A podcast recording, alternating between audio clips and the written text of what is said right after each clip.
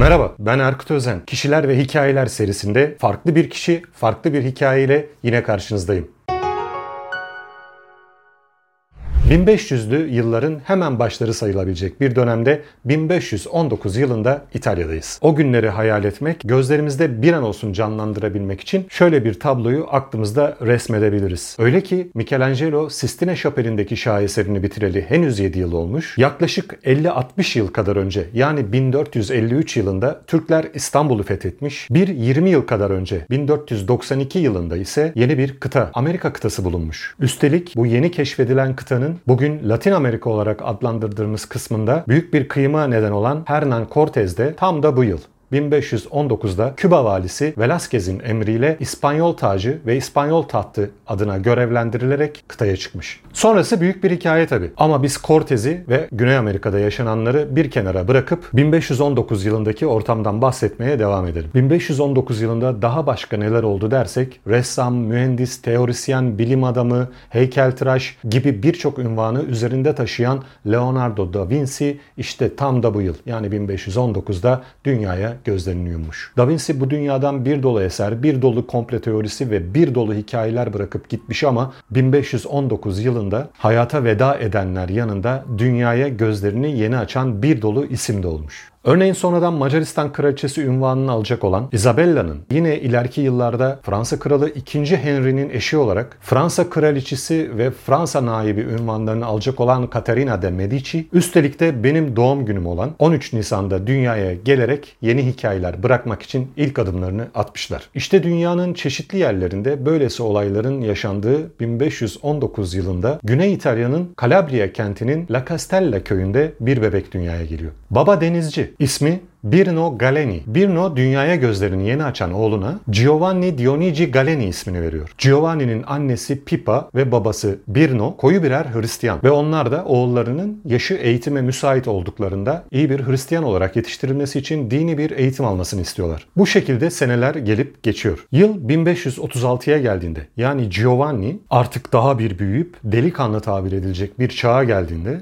ya da tam olarak şöyle söyleyelim 17 yaşına girdiğinde ailesi oğullarıyla ilgili geçmiş dönemde aldıkları karar gereği ona iyi bir eğitim aldırma amaçlarını gerçekleştirmek için zamanın geldiğine inanıyorlar. Ancak biricik oğulları Giovanni'nin papaz olarak yetiştirilmesini isteyen ailesi onun bu eğitimi alması için yaşadıkları köyün uygun olmadığını düşünüyorlar. Bu nedenle bu işi gerçekleştirebilecekleri en iyi yerin görece yaşadıkları köye yakın olan Napoli olduğuna karar veriyorlar. Ve de oğullarını Napoli'ye göndermek için harekete geçiyorlar. O dönemlerdeki yakınlık kavramları günümüzdeki gibi birkaç saatlik yolculukların çok dışında ve oldukça da meşakkatli sayılabilecek şartlarda gerçekleştiriliyor. O yüzden şimdi bize çok çok kısa gelebilecek olan bu seyahat için bile ciddi bir hazırlık gerekiyor. Bu hazırlıklar dışında bir de ulaşım aracı bulunması gerekiyor. Yine o dönemin en uygun ulaşım araçlarından biri olan gemi aranmaya başlanıyor. Napoli'ye gidecek bir gemi. O dönem kıyı şehirleri ve limanlar arasında yük taşımacılığı yapan ticaret gemileri aynı zamanda ücreti karşılığında yolcu da taşıyorlar. Yani tek başına yolcu gemilerinin henüz ulaşım dünyasının bir aracı haline gelmediği yıllar. Kısa bir bekleyişten sonra Napoli'ye gidecek bir gemi bulunuyor. Giovanni Napoli'ye giden gemiye bindirilip bunu tam olarak bilmiyoruz ancak muhtemelen eti senin kemiği benim misali birilerine emanet edilerek Kalabriya'dan Napoli'ye doğru yola çıkartılıyor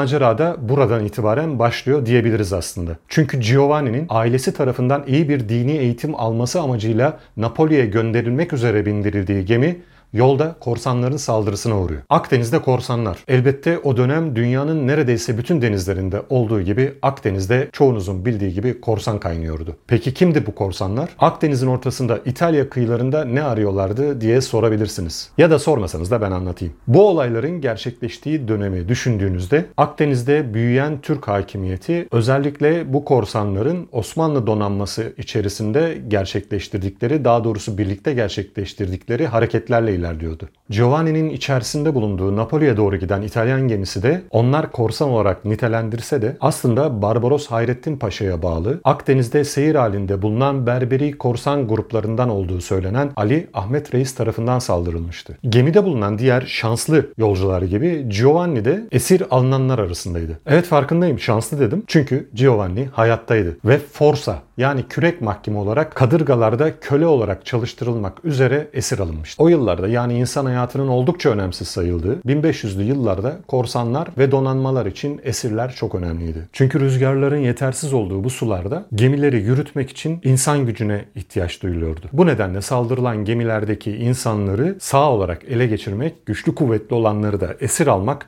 oldukça önemliydi. Bu olayı takip eden birkaç yıl boyunca Giovanni'nin korsan gemilerinde force olarak kürek mahkumu olarak çalıştırıldığı biliniyor. İşte bu yıllarda birlikte olduğu korsanlarla birlikte illegal, Osmanlı donanması emri altındayken de legal sayılabilecek birçok görevde bulunduğu sanılan genç İtalyanın Türk tarihinin en önemli deniz zaferlerinden biri olduğu kabul edilen 1538 yılında gerçekleşen Preveze Deniz Savaşı'nda Preveze Deniz Zaferi'nde kürek mahkumu olarak yer aldığı bir birçok kaynakta yer alıyor. Gel zaman git zaman uzun yıllardır denizlerde Müslümanlarla birlikte çeşitli görevlerde bulunan Giovanni bir süre sonra Müslümanlığı kabul ediyor. Ön isim olarak da Ali deniyor ona. Bu sayede de esirlikten, tutsaklıktan kurtuluyor. Korsanlar arasında Arap olmayan korsanlara verilen ve arşiv belgelerinde daha çok denizciler için söylenen Müslüman suretinde kafirler olarak tanımlanabilecek bir şekilde kullanılan ve aynı zamanda casusluk yapma amacında olup Müslüman donanmalara katılan Hristiyan denizcileri ifade ettiği ettiği belirtilen Ilç kökeninden türeyen Uluç namı ile anılmaya başlıyor. Yani aslında Uluç önekinde birçok denizci daha olmasına şaşırmamamız gerekiyor. Ailesinin amaçladığı gibi bir din adamı, Hristiyan bir din adamı olamayan Giovanni doğal olarak denizcilikten başka bir işte bilmiyor. Yeni ismiyle Uluç Ali de madem durum bu, yapacak bir şey yok. 1548 yılında Turgut Reis'in emrindeki filoya katılıyor. İşte hızlı yükselişi de buradan itibaren başlıyor diyebiliriz. Uluç Ali Mehdi'ye savunması ve Cerbe'nin zapt edilmesi gibi çok önemli görevlerde yer alıyor. Yine Turgut Reis'in yanında Trablus'un fethinde ve kendi doğduğu topraklara yani Sicilya'ya, Napoli kıyılarına düzenlenen seferlerde bulunuyor. Sonrasında her nasıl oluyorsa, burada çünkü çok yeterli kaynak yok bu konuda ama muhtemelen bu saydığımız seferlerdeki başarılarından dolayı olsa gerek Cezayir Beylerbeyliği'nde bulunan Beledi Unnap'ta yönetici olarak karşımıza çıkıyor. Giovanni'nin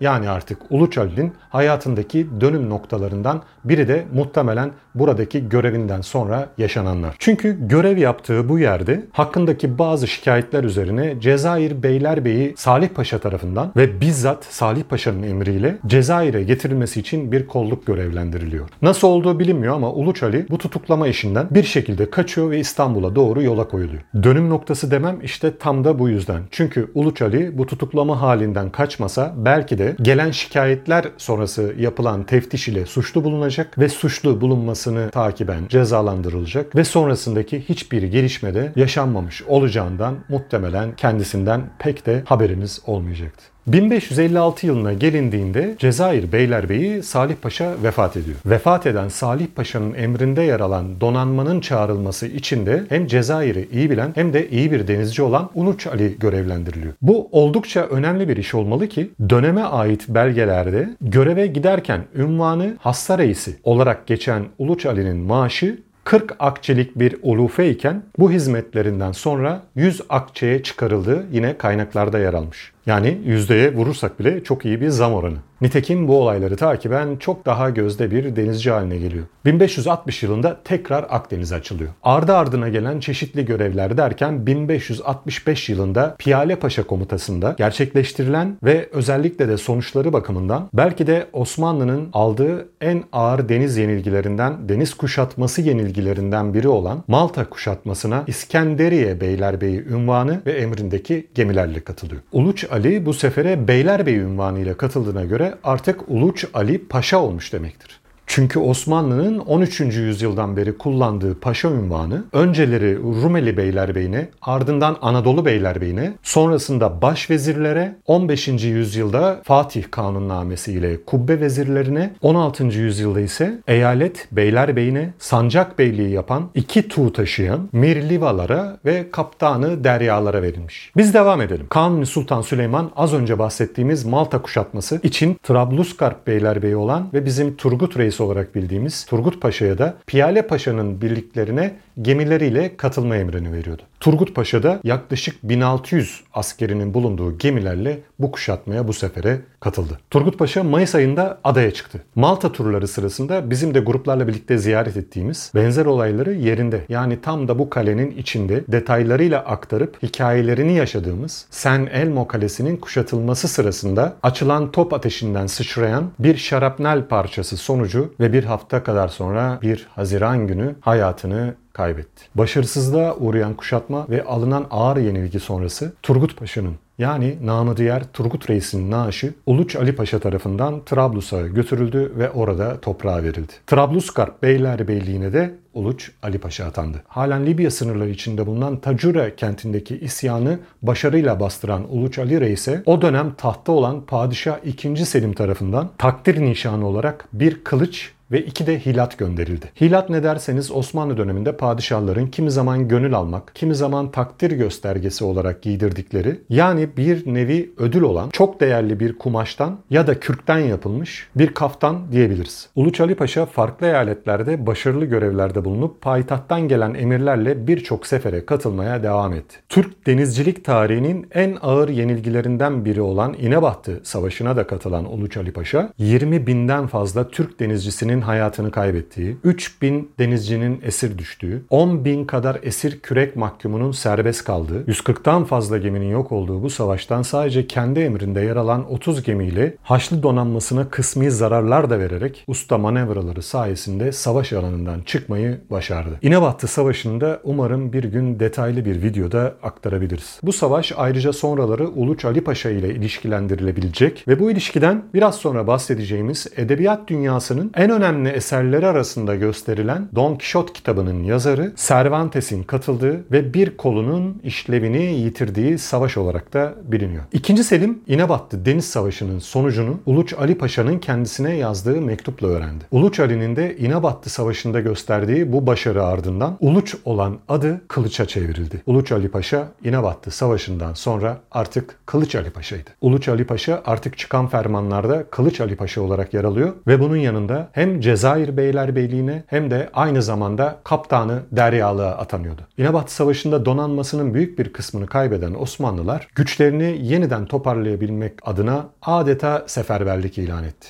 İnebahtı Savaşı sonrası hemen bastıran kış mevsimi boyunca bütün tersanelerde gemi inşaatları başladı. 6 ay içerisinde Rumeli, Anadolu ve İstanbul tersanelerinde yapılan 134 adet gemi suya indirildi. Osmanlılara bağlı görev yapan reislerin de katılımıyla 250 kadırga ve 300 çektirme sınıfı tekne Haziran 1572'de yani İnebattı Savaşı'nda alınan ağır yenilgiden sadece 8 ay sonra yeniden Akdeniz'e açıldı. Kılıç Ali Paşa da böylece aldığı ilk görevi yani Osmanlı donanmasını yeniden ayağa kaldırma görevini başarıyla gerçekleştirmiş oldu. Kılıç Ali Paşa bundan sonra da komutası altındaki kuvvetlerle birçok başarı gösterdi. Bu arada bir gelenek ve biraz da güç kuvvet gösterisi olan bir hal gereği bugün Tophane semtinde bulunan ve Mimar Sinan eseri olduğu ona ait işlerin yazıldığı tezkirelerden bilinen özellikle Ayasofya'ya benzerliğiyle dikkat çeken bir caminin de içinde bulunduğu külliyeyi inşa ettirdi. İşte az önce anlattığım İnebahtı Savaşı'na katılan ve sol kolunun işlevini bu savaşta yitiren İspanyol ve dünya edebiyatının en önemli isimlerinden biri olan ünlü Don Quixote romanının da yazarı Cervantes'in bu külliyenin inşaatında çalışan esirlerden biri olduğu iddiası birçok kişi ve çok sayıda kaynakta dile getirilmiş bir konu olarak biliniyor. Evet bu iddianın bir kısmı doğru. Yani Cervantes savaşa katılmış, İnebahtı Savaşı'na katılmış, sol kolunun işlevini bu savaşta yitirmiş ve sonrasında da esir düşmüş. Doğru olmayan taraf ise Cervantes'in İstanbul'a esir olarak getirildiği ve Kılıç Ali Paşa Camii'nin inşaatında çalıştırıldığı iddiası. Cervantes'i inceleyen Türkiye'den, İspanya'dan ve Avrupa'nın diğer ülkelerinden birçok akademisyen, araştırmacı, yazar, bilim adamı, adamı hiçbir belgede Cervantes'in İstanbul'da bulunduğuna ve bir cami inşaatında çalıştırıldığına dair bir kanıta, bir kaynağa rastlamamış. Yani Cervantes İstanbul'a hiçbir zaman gelmemiş ve Kılıç Ali Paşa Cami inşaatında da çalışmamıştır. Ama bu iddia doğru olmasa da Lepanto yani İnebattı Körfezi'nde yapılan İnebattı Deniz Savaşı'na katıldığı ve ismi Markeze olan gemide sol kolunun işlevini kaybettiği biliniyor. Hatta daha sonrasında Delimemi isimli Osmanlılara bağlı çalışan bir korsana esir düştüğü de biliniyor. Ama bu olayların anlatımında biraz da farklılıklar var. Akdeniz'deki denizcilik ve ve Akdeniz'deki korsanlık hakkında çok önemli araştırmalar yapan Emrah Sefa Gürkan hocam da Bunu Herkes Bilir isimli kitabında konuyu şöyle özetlemiş. Aynen okuyorum. 1575 Eylül ayında bindiği Napoli'den Barcelona'ya doğru hareket eden Sol adlı kadırganın Cezayir korsanları tarafından ele geçirilmesiyle tutsak edilmiştir. Üzerinde İspanya kralına yazılmış tavsiye mektubu ile yakalandığı için Cezayir korsanlarınca mühim bir kişi olduğu sanılarak fiziksel yükü ağır işlerde çalışacak köleler yerine fidye ile serbest bırakılacak esirler arasına alınmıştır. Esir edilmesinin ardından payına düştüğü Deli Memi Reis tarafından özgürlük bedeli 500 escudo olarak belirlenen Cervantes, Cezayir'de esir zindanlarında tutulmuş, 4 kez başarısız kaçma girişiminde bulunmuş, sonrasında Cezayir Beylerbeyi Uluç Hasan Paşa tarafından satın alınmıştır. Maddi durumu iyi olmayan ailesi Cervantes için belirlenen fidyeyi toplamakta bir hayli güçlük çekmiştir. Esaret fidyesinin bir bölümünü bir araya getiren ailesinin ve Mağrip'ten köle kurtarma misyonuyla hareket eden Triniter keşişlerinin desteğiyle Cervantes özgürlüğüne kavuşarak İspanya'ya dönmüştür. Zaten Cervantes'in 1575-1580 yıllar arasında Cezayir'de esir olduğunu düşünürsek inşası 1580 yılında bitirilen Kılıç Ali Paşa Camii'nde çalışması imkansız gözüküyor. Bir de ayrıca bir kolunun işlevini kaybetmiş bir esirin bir inşaatta işçi olarak çalıştırılıp başarılarından dolayı sonrasında da azat edilmiş olduğu hikayesi zaten çok da kulaklara inandırıcı da gelmiyor. İşte 1536 yılında iyi bir Hristiyan papaz olmak için Napoli'ye doğru yola çıkan bir İtalyanın Giovanni Dionigi Galeni'nin veya Kılıç Ali Paşa'nın döneminde dünyanın en büyük askeri gücü olarak gösterilen Osmanlı İmparatorluğu'nun deniz kuvvetlerinin en tepesine doğru yükselmesinin hikayesinden bahsetmeye çalıştım. Buraya kadar seyredip dinlediyseniz ve hala Keşfet TV'ye abone olmadıysanız şu an hemen bunu yaptığınız takdirde arkanızdan konuşmayacağıma söz veriyorum. Şaka bir yana kanala abone olur ve destek verir ve bu seride bahsedilmesini istediğiniz kişi ve konuları da videonun altına yorum olarak eklerseniz gelecek videoları da sizlerle birlikte hazırlamış oluruz. Ben Erkut Özen. Yeni konu ve yeni yolculuklarda görüşmek üzere. Hoşçakalın.